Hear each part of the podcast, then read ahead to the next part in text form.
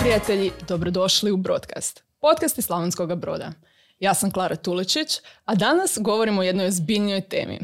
Ako se prisjetimo svibnja 2014. vidjet ćemo i nekakve naslove Slavoniju je pogodila katastrofa, najveća prirodna katastrofa u modernoj Hrvatskoj i slično. To su samo neki od naslova kada su nas poharale pod navodnicima, odnosno pod navodnicima su nas poharale poplave, ali i prije točno dvije godine Zagreb, a kasnije nakon nekoliko mjeseci područje Banovine pogodili su teški potresi koje smo i mi ovdje osjetili. To su neke ozbiljne teme kojima vjerujem da stvarno bi barem jednu emisiju trebalo posvetiti. Pa je sa mnom u studiju danas Davorka Čavar-Lovrić.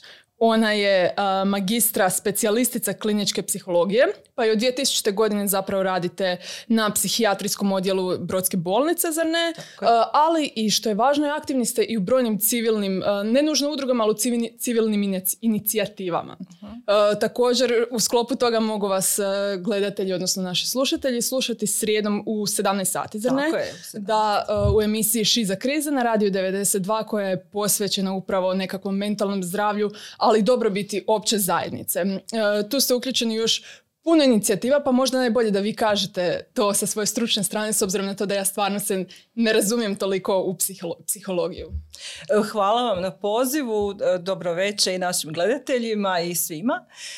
Vama posebno, evo čestitam na, na ideji, na inicijativi, na nazivu, broadcast je baš onako ovaj, interesantno i lijepo štima sa ovim mjestom gdje, gdje jesmo. Uh, da, ja sam klinička psihologinja, radim u struci od 93.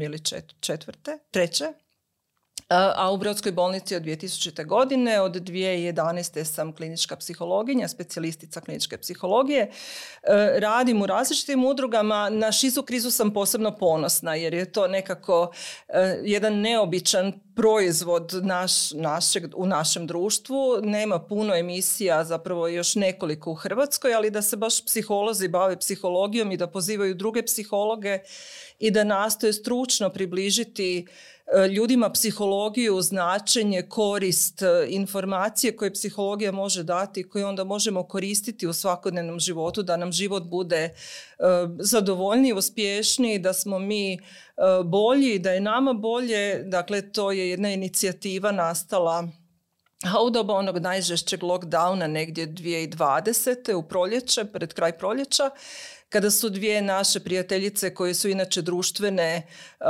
društvene um, aktivistice, menadžerice, su, su došle do, razmišljala o tome kako bi mediji mogli pomoći da se uh, pojedinci, članovi društva, članovi zajednice međusobno povežu. Jer tada se nismo baš smjeli previše povezivati. I onda je zapravo radio bio najpraktičnije rješenje. On je dostupan, pristupačan je svima, ljudi se lako mogu javljati, e, dijeliti svoje informacije, dijeliti, dijeliti e, svoja iskustva i dobiti podršku kako drugih ljudi, tako i stručnih osoba. Pa je ideja onda bila da psiholozi budu u studiju, da ljudi zovu i da razgovaramo o, o tome, o, dakle o iskustvima, o tome što ljudi proživljavaju, jer ovaj COVID promijenio je živote svih nas. Mhm. Ma, evo, emisija je krenula 2020. u listopadu i prve emisije su bile povezane tematski uz baš mentalno zdravlje, COVID promjene koje je COVID doveo u životu djece, adolescenata, odraslih na poslu, privatno, različitim dakle, aspektima života ali onda smo ovaj, zapravo počeli širiti jer psihologija je toliko zanimljiva znanost i zapravo prožima život, život svakog čovjeka, svih dobi, u svim aspektima i na poslu i privatno i kroz emocije i motivaciju i, i dakle sveukupno funkcioniranje. E, tako da smo zapravo počeli razgovarati o različitim temama iz, iz psihologije i snimili već, već preko 60 emisija. One su gotovo sve na YouTube-u. Dakle, pozivam i vaše gledatelje broadcasta da pogledaju naše naše emisije na, na YouTube kanalu za kriza. Tako je, da poslušaju i da evo, nauče nešto, da si probaju neke stvari možda osvijestiti i, i razumjeti bolje sebe i druge oko sebe, pa onda i svoj život učiniti kvalitetnijim. Da, ima zapravo zanimljivih epizoda. Ove neke posljednje ticali su se i pod navodnicima prometne kulture i ovisnosti, ali naravno tu i nekakvo roditeljstvo i slične, slične teme. Međutim, što se tiče korone, dobili ste i nagradu upravo za rad na mentalnom zdravlju za vrijeme korone. Je li to samo vezano za šiza krizu ili kako uopće postići tako nešto?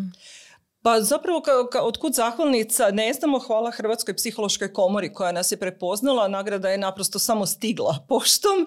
Mi smo bile potpuno ovaj, iznenađene. E, prošle godine zapravo još uvijek se nisu događale baš e, stručne edukacije, e, zajednički skupovi na kojima se inače nagrade i takve informacije mogu saznati. Tako da je nagrada naprosto došla, otkud Hrvatskoj psihološkoj, ma mislim mi smo mala zajednica, psihologa je nekoliko tisuća u cijeloj Hrvatskoj, dakle manje više se poznamo i znamo tko što radi. E, dobile smo zahvalnicu Hrvatske psihološke komore upravo za inicijativu Šiza kriza, jer je ona je bila namijenjena u tom času iz prvog, iz prvog tog nekakvog u prvoj ideji zapravo da, da pomogne članovima zajednice, da se ljudi povežu i da dobiju podršku. mm također, što, se tiče, što se tiče vašeg rada, izvan tog šize krize i korone, vezani ste i uz sportske saveze, kako paraolimpijski hrvatski zapravo sportski savez, tako i uz um, nije regionalni, ali je, pa je i lokalni od Brodsko-posavske županije, zar ne? Da, Sportski savez invalida grada Slavonskog broda i Sportski savez invalida Brodsko-posavske županije uh, zajedno sa Hrvatskim paraolimpijskim odborom rade projekte na kojima okupljaju mlade osobe, djecu koje imaju teškoće u razvoju. Uh, i, i ja evo radim uh, zapravo više podršku roditeljima koji, koji djecu dovode na, na e, aktivnosti, na sport, na, na tjelesno vježbanje. E, ali to je jedan izuzetan projekt, vrlo emotivan zapravo i vrlo inspirativan e, za mene jer su to posebne životne situacije i posebni ljudi koji se nose sa, sa evo, različitim i malo drugačijim životom od onih na koje smo smo, smo nekako navikli na, u kojem živimo. Tako da ovaj, to su do, dodatna nekakva opterećenja, ali ta energija i taj trud i ljubav i predanost je zapravo jedna posebna okolnost koju, koju upravo ti projekti nose. Na, na njega sam posebno ponosna. Što ljudi koji su uključeni u takve saveze recimo proživljavaju iz dana u dan onako neke emocije koje mi možda shvaćamo olako recimo to tako kod nas se pojavljuju tu i tamo a kod njih su stalno neke prepreke od birokratskih pa do ono zajednice recimo to tako. Da, pa gledajte mislim sve, na sve teške situacije koje u životu prolazimo na sve se nekako naviknemo mislim iz početka je sve to svaka bolest i svako dodatno nekako opterećenje i stres je je novi zahtjev u životu, ali kad se s njim nosimo neko vrijeme zapravo se naviknemo. E, I naravno da, da ti, mislim, ljudi koji su uključeni u, u, u, sport osoba sa invaliditetom, kao i, i obitelj osobe sa invaliditetom zapravo žive žive život, mislim, no, normalan. Idu na posao, rade, druže se s ljudima koliko mogu. E, naravno da, da e, invaliditet nosi jedan dodatni stres u obitelji, dodatne zahtjeve, što, e, što zapravo od ljudi traži još više energije da se posvete djetetu, rehabilitaciji, svim oporavcima koje dijete treba sudjelovati.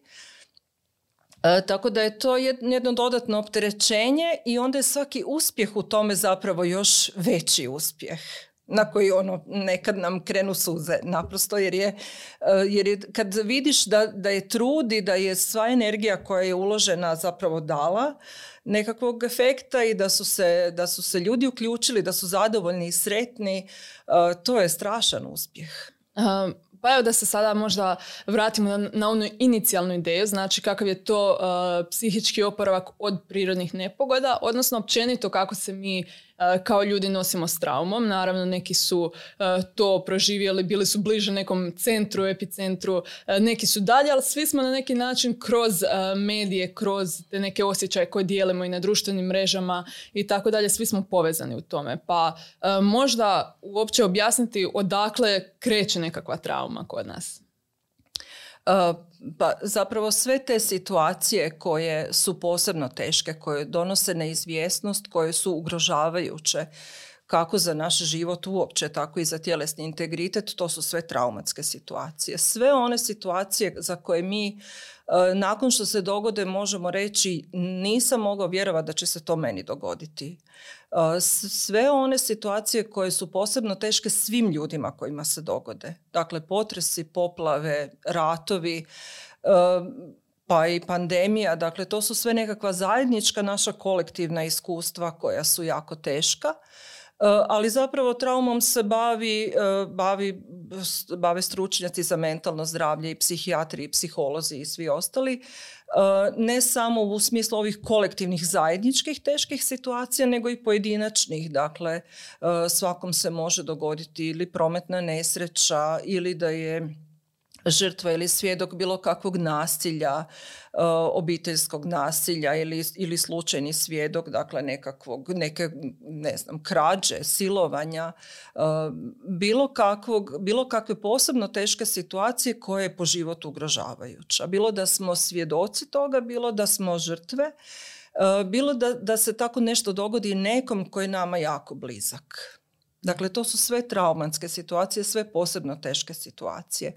Pa u ovom smislu potresi poplava jesu nešto što ugrožava naš i život i tjelesni integritet, kako u smislu preživljavanja tog trena, tog događaja, tako zapravo i svega poslije, jer to uništava našu zajednicu, uništava naš dom, uništava sve ono što je nama, e, nama za preživljavanje ponovo jako bitno. Dakle, ono gdje ćemo raditi, otkud nam plaća, e, hoće li biti, ne znam, hrane, života, e, benzina, sve ono što čini naš svakodnevni život. Da, što između ostalog i sad svakodnevno gledamo na TV-u.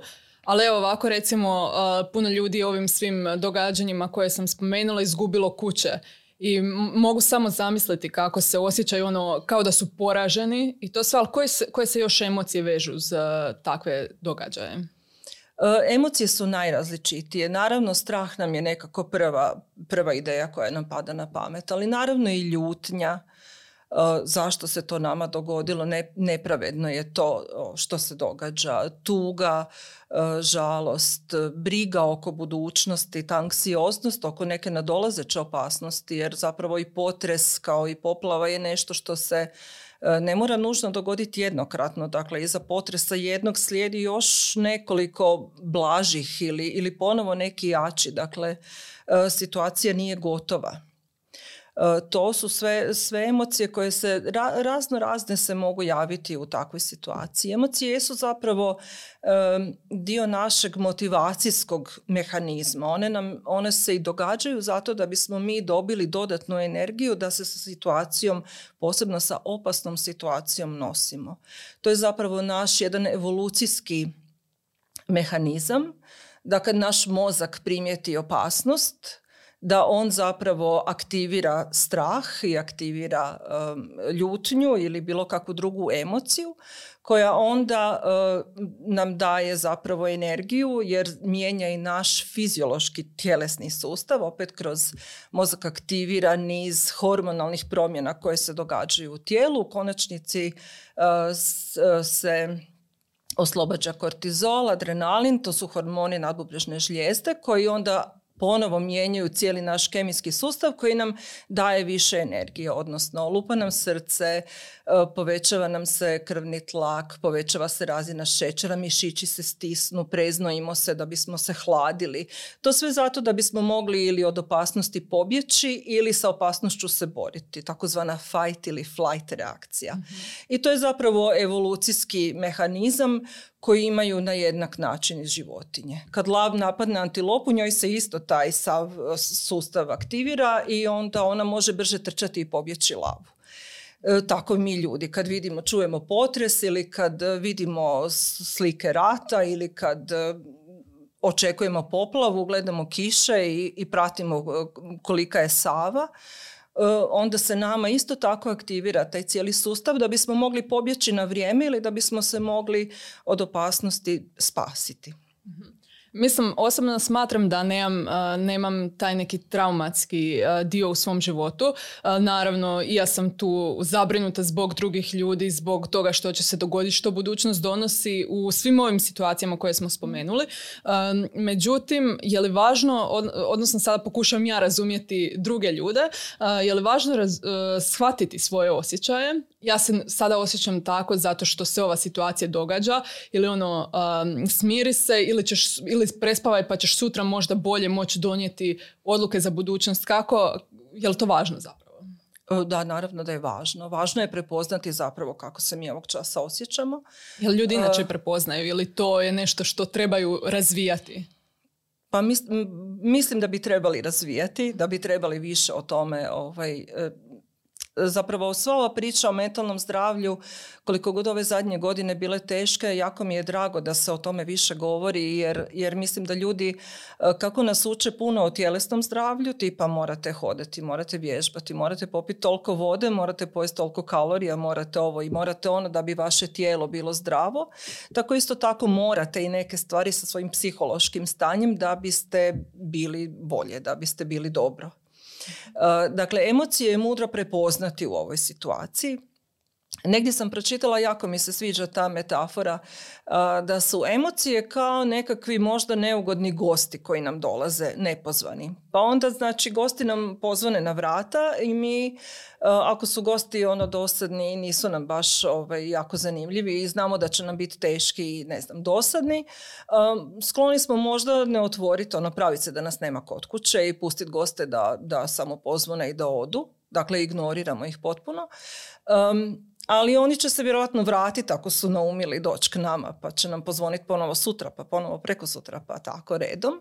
Kao i prehlada, ono, ma nije to ništa i tri dana kasnije gotovo. Gotovo, da. A, e, dakle, možemo se odlučiti pustiti goste u dnevnu sobu ili ne znam u kuhinju ili u tu nekakav onaj prvi prostor koji je namijenjen za, za ljude izvana i proboraviti s njima, ne znam, pola sata, sat i onda reći, dobro, dragi gosti, a sad ja moram ne znam što, sad bi bilo vrijeme da odete. Jer ako gosti krenu opet prema spavačoj sobi ili prema nekim našim osobnim dijelovima kuće ili se zadrže predugo, onda ćemo ih zapravo zaustaviti i nećemo ih baš pustiti da prevladaju cijelim našim domom. E pa tako i otprilike i sa emocijama. Dakle, potpuno ignoriranje, praviti se da nismo kod kuće e, kad nas je strah ili kad smo tjeskobni ili kad smo uplašeni ili kad smo ljuti nije baš neka mudra opcija. Dobro je prepoznati kako se osjećamo, možda razmisliti zašto nam je tako, e, malo porazmisliti o sebi, ali ne prepustiti se emocijama na cijeli dan, biti stalno ljut, biti stalno razdražljiv, iritabilan. Dakle, to su sve situacije koje, koje nam onda prave problem i nama i ljudima oko nas.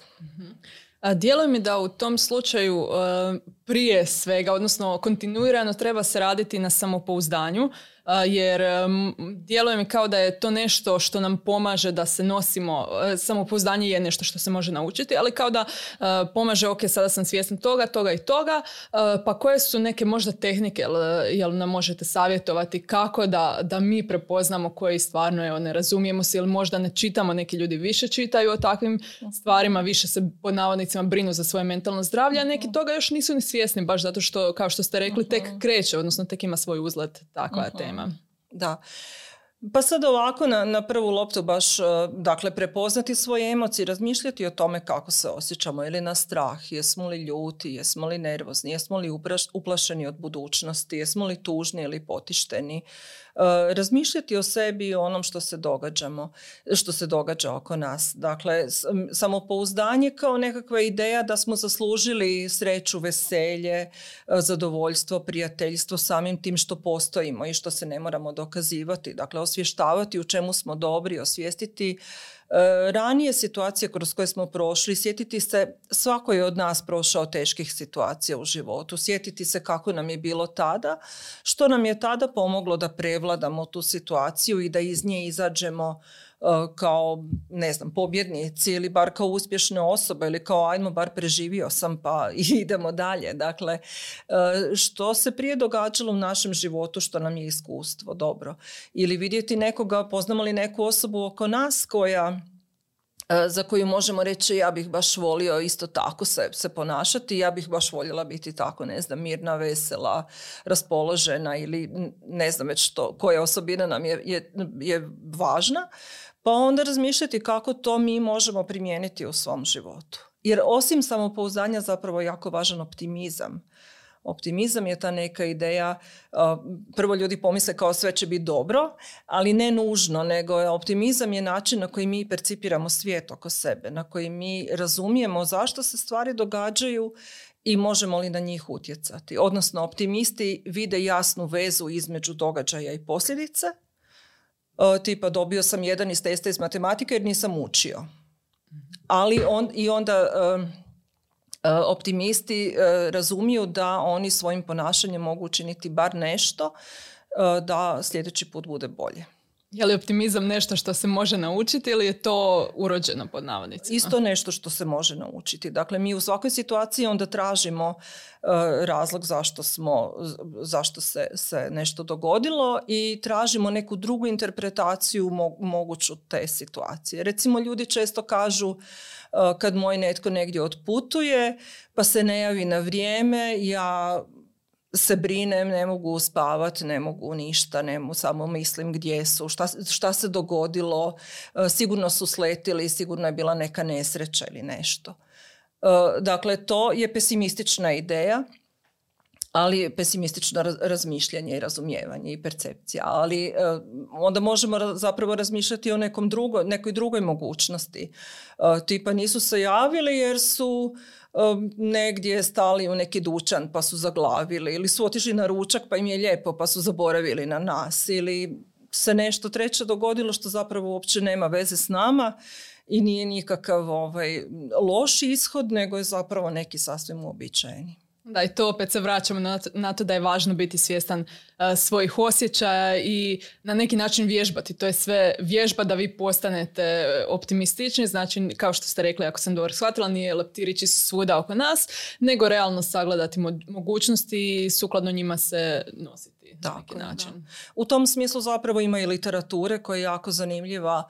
E, moja je uvijek preporuka naše, naše psihologinje, profesorice Dubravka Miljković Majdarijavec, njihove knjige, ima ih i naša gradska knjižnica, koje će vas naučiti tako nekim drugim pozicijama i drugim gledanjima na stvari. Dakle, naše misli, naše emocije nisu objektivna stvarnost i nisu činjenica. To što mi mislimo ovog časa nešto, to ne znači da je to tako, da je to činjenica i da je to tako stvarno. To je samo naša misao ovog časa, isto kao i naša emocija ovog časa. Jer mi kao i na te teške situacije, i na potres ili na poplavu ili na, na, na te posebno teška iskustva isto reagiramo, dakle, emocijama koje smo nabrojali, ali imamo i misli.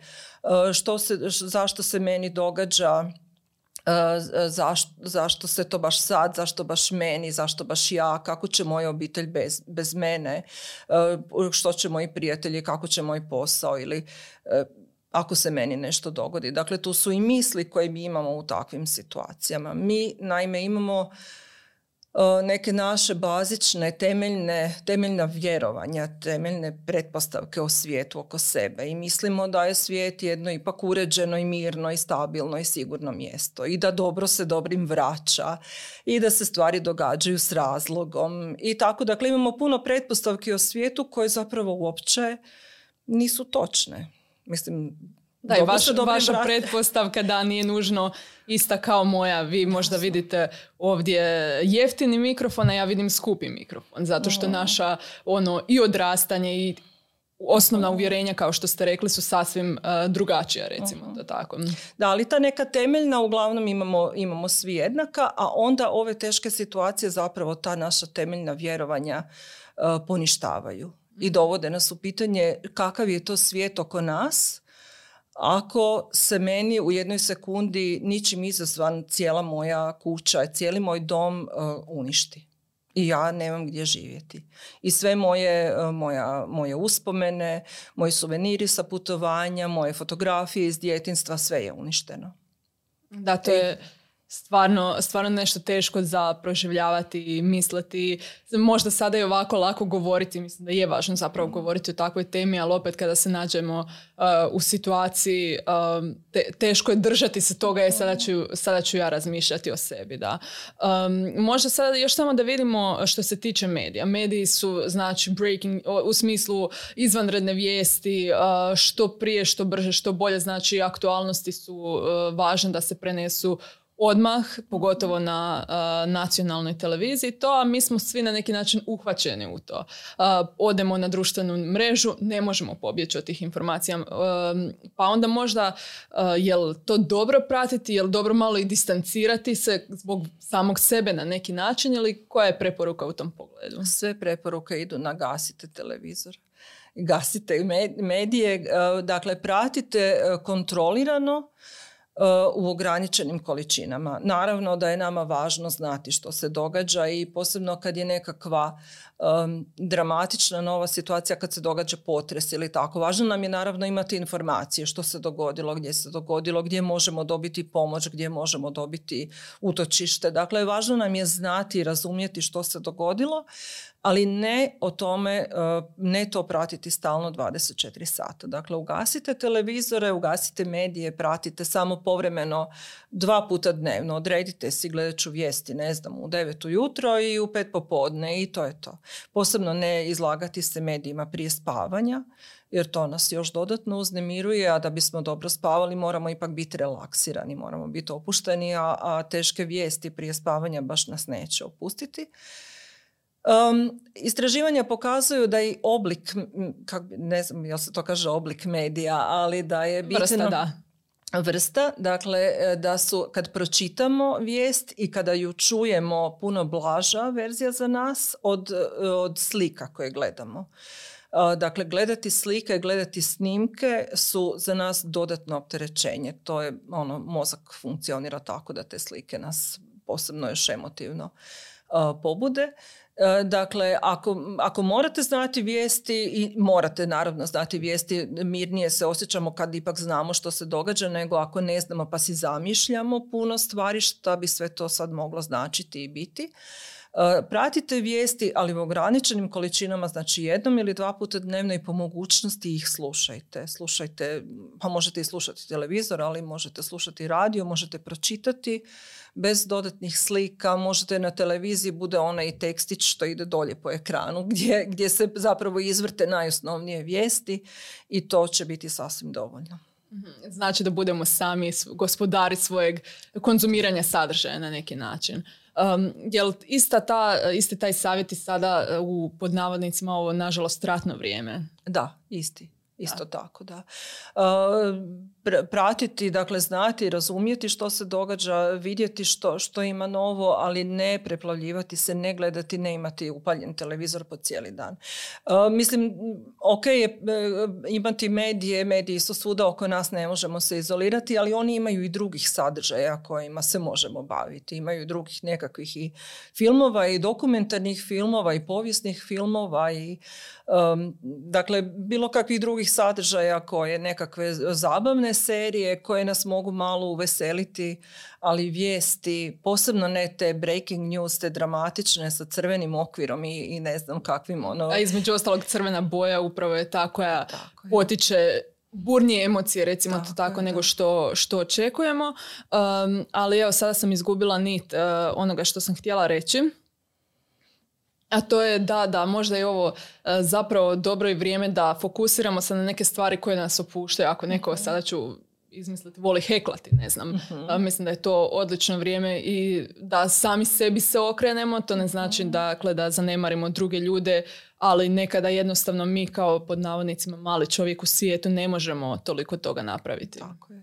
Napraviti ono koliko mi možemo, dakle volontiranje i sudjelovanje u nekakvim volonterskim aktivnostima je, je, je jako dobro za naše psihološko stanje i za dobrobit. E, jako je dobro zapravo e, i staviti u kontekst ovo sve što nam se događa, posebno evo sad sa Ukrajinom i sa ratom. Dakle, e, pročitati neke povijesne knjige, odgledati neki povijesni dokumentarac da razumijemo zapravo odnosi i što je sve bilo i, i, što je, i gdje smo mi u tome svemu. I to je ok. Zapravo i u COVID ovo doba se pokazalo, u psihologiji se to zove flow, da je to zapravo bilo jako korisno ljudima. Flow je kao, mi to nekad kažemo, biti u zoni, mhm. kao ono da se baviš nečim, to je obično neka kreativna aktivnost ili neka ili sport, dosta, tako je, sport, nešto dosta složeno, što nije nam baš, ne možemo od prve nešto napraviti, treba nam neko vrijeme da usavršimo nekakvu vještinu, ali onda zapravo kad se toj vještini posvetimo, to vjerovatno i naši gledatelji znaju, to su neke situacije i neki ljudi kad se bave nekakvim tim svojim aktivnostima, svojim hobijima, e, da totalno se isključe iz svijeta oko sebe, da ih zoveš, oni ne čuju, potpuno su u svom svijetu i u svom filmu, ne znaju ni koji je dan, ni koliko je sati, ni koliko dugo se time bave, oni su da, naprosto... I skroz izdominiraju to što rade. da. Je, da. U zoni pokazalo se zapravo da u toj situaciji kad smo mi u zoni, naš prefrontalni korteks, to je ovaj naprijed čeoni dio, zapravo manje radi. I da se mi u stvari prebacujemo na, nekakav, na neke e, automatsku razinu koja u stvari omogućava da se mi na neki pa i podsvjesni način, manje svjesni bavimo nekom, nekom aktivnošću. I zato ta aktivnost zapravo treba biti dosta usavršena. E, moramo dosta vladati tim nečim, heklati, igrati nogomet, driblati, ne znam, nešto čim se već bavimo e, da bismo dosta o tome znali i da bi se onda mogli fokusirati na to jer zapravo je osnova toga je fokus, usmjeravanje pažnje, fokusiranje na aktivnost kojom se bavimo, e, a druga stvar je zapravo nekakav, nekakav mindfulness, odnosno mi smo ovdje sada u trenutku i u tom tom nekakvoj vještini kojom se bavimo. Dakle, ništa oko nas drugo ne postoji. Kad vidite osobu u zoni, ništa oko nje ne, nema, ima samo ta aktivnost kojom se bavi. I to je zapravo taj, taj mindfulness, taj nekakva, nekakav e, odvojenost od, od, od okoline i bivanje u ovom trenutku sada je nešto što je zapravo za nas jako dobro možda sam sad u potpunosti u krivu, ali to mi e, djeluje kao i navike. Znači mi imamo navike i gotovo uh, automatski ili poluautomatski radimo neke stvari. Evo, na primjer, uđem u studio, prvo što napravim je upalim svjetlo bez da ja moram razmišljati da, da trebam upaliti svjetlo. Uh, tako nekako i u zoni zapravo kada smo onda, znači mi to radimo ne iz navike, ali na neki drugi način s, da ne naprežemo tijelo, da ne naprežemo mozak jer to je poanta da mozak nama želi štediti energiju i tako dalje, da? Pa mindfulness e, zapravo ovaj dio da smo u zoni, da smo taj flow, zapravo je, je ideja da, da se bavimo nekom baš složenom aktivnošću usmjerenom, fokusiranom na to baš. Mhm. Dakle, to je ovo heklanje koje ste spomenuli. Da, Dakle, da, da smo totalno u heklanju i da onda nas neko pita ej, šta je za večeru, a mi ono, mislim, uopće ne čujemo ništa to. Uh, ovaj dio je zapravo automatizam navika koji ste spomenuli, uđem u studiju, upalim svjetlo, ne znam, otvorim da, mislim, prozor. Da, to, to, je različito, ali uh, to kad ste rekli poluautomatizirano kao da može biti uh, nešto slično tome, ali dobro, ok, u krivu sam. Uh, nema veze samo sam htjela vidjeti jel, jel imam u, u dobrom smjeru misao, ali evo, na primjer, što se tiče toga u zoni, u košarci, na primjer, ljudi prelaze sve lijevo desno, pucaju, zabijaju neke iz, ili izvode skokove koji, e, koje ono nikad niko nije mislio da neko može općenito e, izvesti takve, tako da mislim da je to možda primjer koji je slični e, muškima nego žen, ženama, čak ni heklanje nije blizu ženama, ali to je neki, mhm. neki primjer koji mi je pao na pamet. Da. pa ajmo onda sada da se vratimo sada na ovu temu traume. Kako, koje su tehnike koje nam mogu pomoći nositi se s tim? Um, ovako, ne, nekoliko je zapravo načina. Uh, jedan od, od preporuka je dakle tu energiju koja nam se prirodno stvorila da bismo se sa opasnošću borili zapravo na neki prirodan način i potrošiti. Pa onda, dakle, u toj nekakvoj posebno teškoj situaciji, ako se osjećamo posebno ugroženi, a, a slobodni smo to nešto napraviti, e, je onda e, preporuka naprosto da potrošimo tu energiju kroz nekakvu tjelesnu aktivnost. Dakle, možete e, brzo šetati, brzo hodati, možete nešto pospremiti, možete okopati gredicu, evo proljeće dolazi, hvatajte se motike i metle, možete oribati kupaonu ili na, dakle na bilo koji drugi način potrošiti energiju koja vam se, koja vam se stvorila. Prva pomoć da se umirimo kad osjećamo strah i tjeskobu i ljutnju su tehnike disanja. Bilo kakve tehnike relaksacije, tehnike opuštanja kojih imate na, na, na YouTube-u i uopće na, na internetu cijelo čudo opisanih kako i što. Recimo tehnika progresivne mišićne relaksacije, ali tehnike disanja su, su prva nekakva pomoć. Dakle, to eh, je način kako ćemo kontrolirati, kako ćemo si pomoći da kontroliramo i ove tjelesne, tjelesne senzacije koje povodom straha ili ljutnje imamo. dakle, rekla sam kad, kad se te sve kemijske promjene u našem tijelu dogode, onda nam lupa srce, preznojimo se, mišići nam se stisnu stvori se ta tenzija da možemo reagirati i diš ili prestanemo disati ili dišemo brzo i plitko. Ne znam, jel smijem pokazati, hoće mikrofon biti problem, ali dakle, mhm. nekakvu imamo... Da, ono, ko da smo se išprintali odjednom e, i samo što nije dobro u ovom slučaju. Da. energiju. E, onda je zapravo disanje jedina ta fiziološka funkcija koju mi možemo donekle svjesno kontrolirati. Mi si ne možemo reći e, srcu da uspori, niti, niti e, ne možemo prestati se znojiti ako nas je strah, ali možemo reći diši polako. Dakle, diši polako, znači da se ispravimo, da se udobno namjestimo, možemo stajati, sjediti, ležati, svejedno je. I polako na nos udisati, brojeći do četiri, i tih isto na YouTube-u ima zapravo animacija ili ima i na našoj Facebook stranici Šiza kriza koju smo isto nedavno objavili poveznicu zapravo za, za disanje, polako disanje. Dakle, udišemo polako na nos brojeći do četiri, pa onda stanemo brojeći do četiri, tipa onda stanemo, pa polako izdišemo na usta, možemo na nos, možemo na usta, izdišemo tako polako e, kao da želimo da svijeća ispred nas titra. Dakle, da ju ne ugasimo, ali da ju malo zatitramo. tako. I onda opet malo stanemo i onda opet možemo polako udahnuti i tako nekoliko puta. I to će nam zapravo poslati poruku našem mozgu polako, smiri se. I naše bake su znale kad je bilo teško uzdahnut, ne znam li vaše, ali... Da, to je dan danas e, ljudi rade između ostalog, pogotovo na poslu i sama nekada se uhvatim iako izbjegavam to jer nekad imam osjećaj kao da je možda negativnu energiju ili da uznemirujem e, ljude oko sebe, ali nekada dođe tako ili pogotovo ako je neki mail. I pa onda da. onako uhvatim se, da. Ali to je dobar način da se zapravo, e, da, da otpustite tu energiju mislim, energija je tu, ona se stvorila, sad bila pozitivna ili negativna, kakva god, ali zapravo je bolje da ju, da ju otplahnete, da ju ispustite. mm Tako da je disanje, disanje zapravo tu ovaj, uvijek prva pomoć. Bilo da ne znam, morate kod zubara, bilo da stojite ispred bankomata pa čekate svoj listić da vam izađe ili puno je situacija kad nam, kad nam ono srce lupa i kad nam knedla u grlu i kad, kad imamo bilo kakve tjelesne reakcije, onda su tehnike disanja Uh, negdje sam pročitala nedavno ili da ako nam je teško odjednom duboko uzdahnuti da možemo uh, dva puta kraće ono kao kad plačemo pa onda polako izdahnuti. Dakle, uh, to su načini kako, kako si pomoći onako za, za, za prvu ruku zapravo u svim tim napetim situacijama.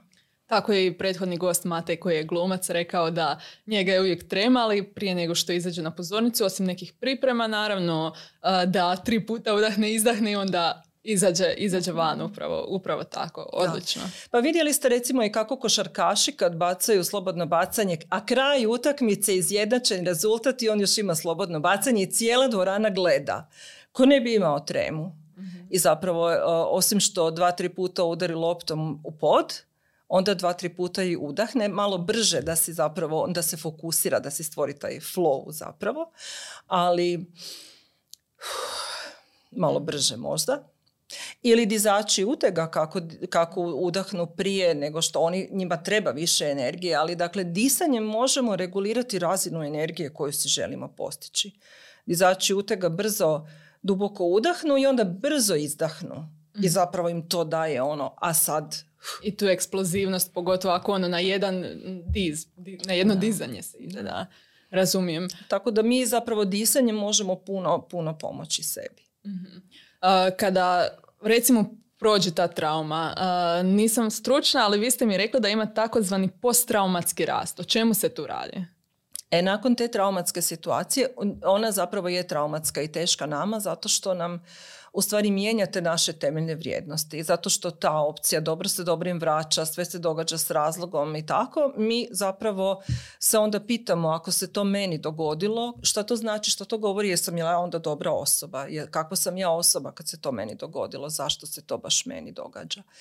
I zapravo to traženje, e, to propitivanje svojih e, bazičnih e, ideja i bazičnih pretpostavki o svijetu oko sebe i traženje smisla, nekakvog novog smisla u životu je način na koji se zapravo mi restrukturiramo i na koji mi način u stvari vremenom uklopimo taj teška iskustva u naša cjeloživotna iskustva koja nas onda uče ok, događaju se loše stvari, one su dio života jer je eto tako, događaju se, ali e, sam ja dovoljno jaka osoba da sam evo sve to podnijela, izdržala i, i prevladala.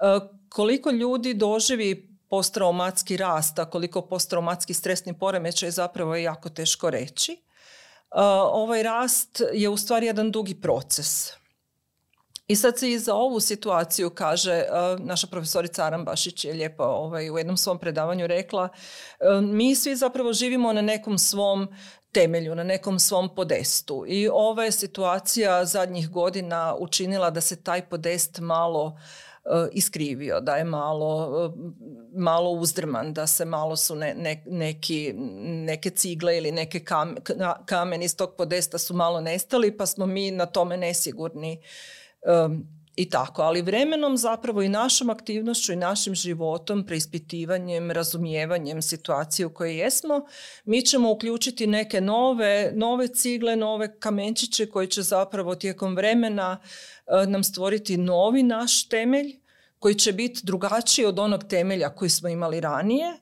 ali će opet biti stabilan i bit će, bit će naš, bit će naš, naše novo iskustvo.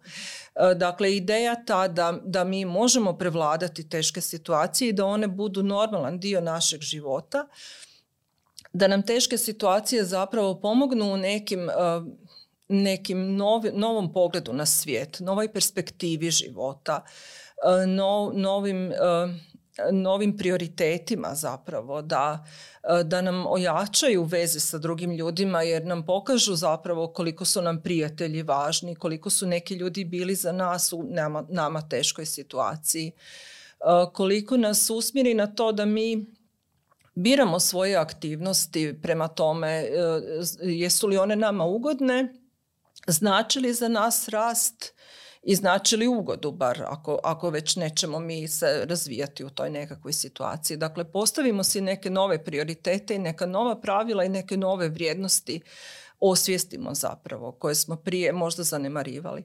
To kažu ljudi kad prožive i recimo nakon liječenja ozbiljne bolesti, karcinoma zapravo da su, kad je to sve prošlo, bilo je teško i trajalo je duže, ali da su zapravo stavili stvari na svoje mjesto i da ono što su se prije grizli, e, brinuli, e, nervirali i tako, što im je prije uništavalo neke sitne stvari života, da im sad zapravo ne znači ništa i da su shvatili zapravo gdje prioriteti jesu. Da. Istraživanja kažu da neke osobine nam olakšavaju taj e, posttraumatski rast. Prvo, ako smo otvoreni za iskustva, jer smo onda otvoreni za preispitivanje u stvari svojih vrijednosti, iskustava i, i, i situacije u kojoj se nalazimo. Ekstroverti, kažu istraživanja, imaju češći rast zato što su nekako otvoreni prema ljudima i otvoreni uopće prema iskustvu. Um, žene imaju češće posttraumatski rast nego muškarci. Neka istraživanja čak govore i o nekim genetskim predispozicijama. Uh, jedno američko istraživanje je analiziralo oko 200 ljudi koji su prošli uragan Katrinu doživjeli i, on, i dakle pronađene su i neke genetske predispozicije. Kasnije istraživanja to nisu potvrdila tako da. Dakle, sve skupa je vrlo složeno. Naravno, ako smo bili u epicentru potresa, da ćemo teže doživjeti posttraumatski rast ako smo bili 50 km dalje, ako nam je kuća sačuvana, ako Dakle, to je vrlo jedna složena situacija. Psiholozi inače misle da je Bog sve, sve lake zadatke dao, dao fizičarima, a nama ostavio sve, sve što je teško i komplicirano, jer razumjeti ljudsko ponašanje i e, ljudsku psihološku e, ne znam, stranu ili život, ne znam kako bih to rekla, ovaj, zapravo je jako jedna složena stvar. Milion stvari tu uvijek utječe. Da, pogotovo jer smo svi različiti i svi imamo neke, uh, neke svoje karakteristike. Pa evo, imate li nešto možda za kraj još dodati, nekakav ili savjet ili svoje razmišljanje? Uh, pa evo, naša sva iskustva kažu da sve teške situacije prođu, mi smo, mi ljudi su zapravo jako snažni i uh, svašta mogu preživjeti i iz njih naučiti i svladati situacije i ići dalje. Sve prođe, e, nove okolnosti se događaju i evo, radite na sebi, brinite se o sebi za svoje mentalno zdravlje jednako kao što se brinete za tjelesno. Čitajte, e, puno je stranica zadnjih godina koje mladi psiholozi vode na E, na internetu gdje možete čitati vrlo kvalitetne članke e, kako si nepopularna psihologija, ne znam, ima ih još, Psihelp je isto hrvatska stranica. Dakle, nekoliko je stranica koje, gdje možete doći do kvalitetne literature, kvalitetnih članaka informacija, slušajte Šizu krizu. I bavite se tjelesnom aktivnošću koju smo spomenuli jer tjelesna aktivnost se pokazala jako korisna i za mentalno zdravlje. Evo, super, hvala vam puno na dolasku. Uh, sutra slušajte Davorku ili jednu od četiri kolegice na Šizi krizi, jel tako? Da, tako, nas smo četiri, četiri, četiri ure, suurednice. Aha, četiri suurednice. I eto, ništa, hvala vam puno na dolasku, hvala vama, dragi prijatelji, na gledanju i slušanju i vidimo se, čujemo se sljedeći utorak. Bog!